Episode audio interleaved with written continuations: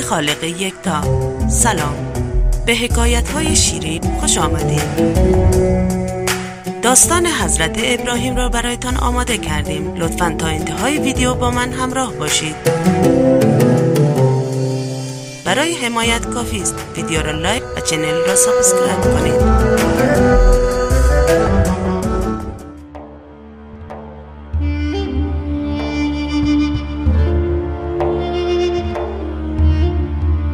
مردم بابل در فراوانی و نعمت به سر می بردن و در سایه رحمت الهی زندگی آسوده ای داشتند. ولی این قوم با اینکه غرق در نعمت بودن، اما از نظر معنوی در شب تاریک گمراهی و در پردگاه زلالت و جهالت سرگردان بودند.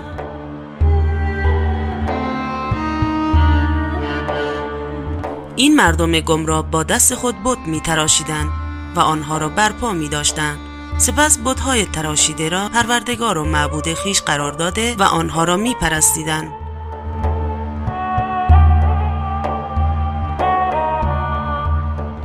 آن مردم خداوند یکتا و مهربانی که آن نعمت‌های ظاهری و باطنی را بر آنها جاری ساخته بود فراموش کردند و به عبادت بت‌ها مشغول شدند. در آن دوران نمرود حاکم قدرتمند و پادشاه زمان خودش بود.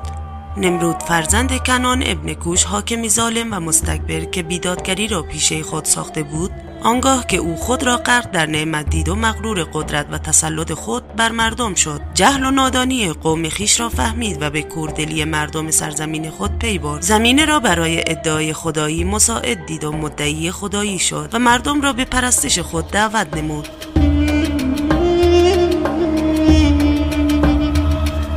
نمرود میدید که جهل و نادانی آشکار و عقاید فاسد رایج گشته است و قوم او در گمراهی به سر میبرند و همین عامل زمینه ادعای خدایی او را فراهم کرد.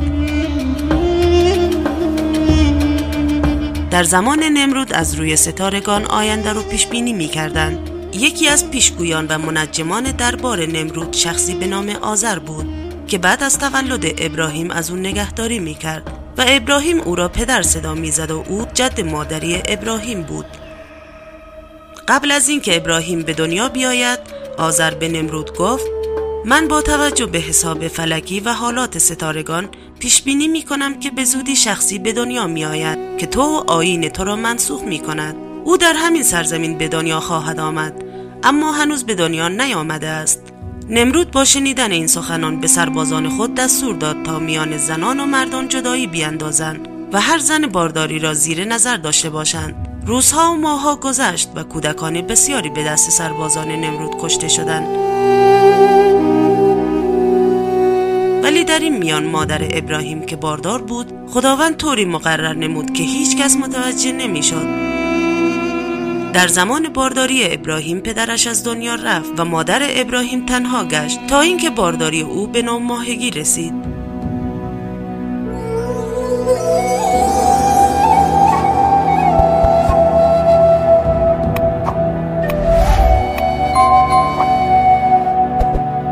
مادر ابراهیم یائسگی را بهانه قرار داد و از شهر بیرون رفت و در غاری ابراهیم را به دنیا آورد و بعد از چند روز کودک را در آن غار به دستور پروردگار تنها گذاشت.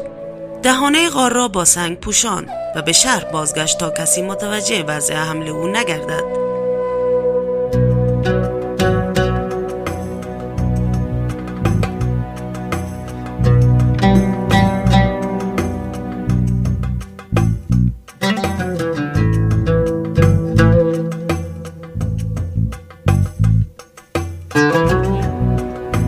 خداوند با قدرت بی انتهای خود از سر انگشتان کودک شیری فراوان برای تغذیه آن کودک فراهم کرد و کودک با مکیدن شست خود سیراب میگشت.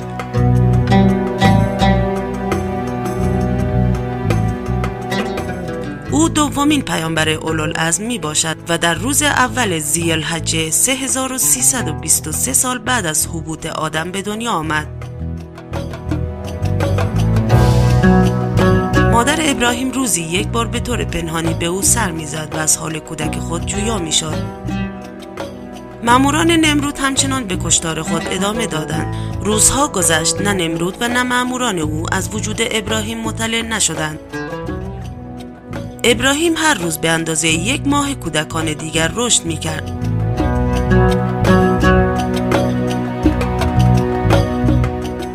نام پدر ابراهیم تاروخ بوده و نسب آن بزرگوار را تا به حضرت نوح رسانده است.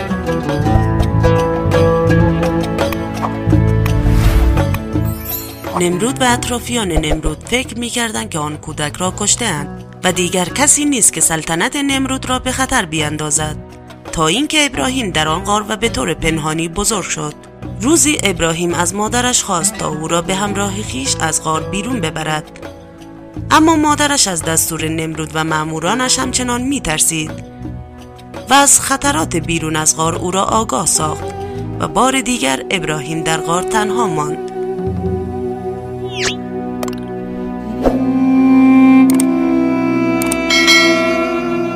هنگامی که شب فرا رسید، ابراهیم به سوی آسمان خیره شد.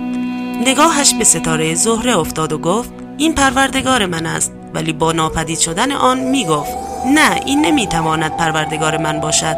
ناپدید شدگان را به هنگام روز دوست ندارم. بار دیگر نگاهش در آسمان به ماه افتاد و گفت: حتما این پروردگار من است، چرا که زیباتر و بزرگتر است. اما هنگامی که ماه رفت، گفت: نه، این نیز نمیتواند پروردگارم باشد.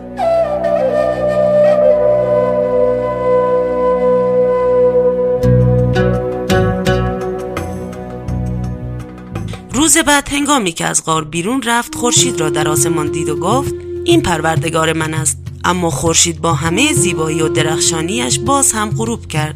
هنگامی که ابراهیم اندوهگین نشست، خداوند ملکوت آسمان و زمین را در برابر دیدگان ابراهیم قرار داد و ابراهیم با خود گفت: خداوند هیچ وقت با آمدن روز از بین نمی رود و یا غروب نمی کند و بیشک خدای من کسی دیگری است که همه این سیاره ها و ماه و جهان را آفریده است. و آن هنگام ابراهیم تنها 13 سال داشت.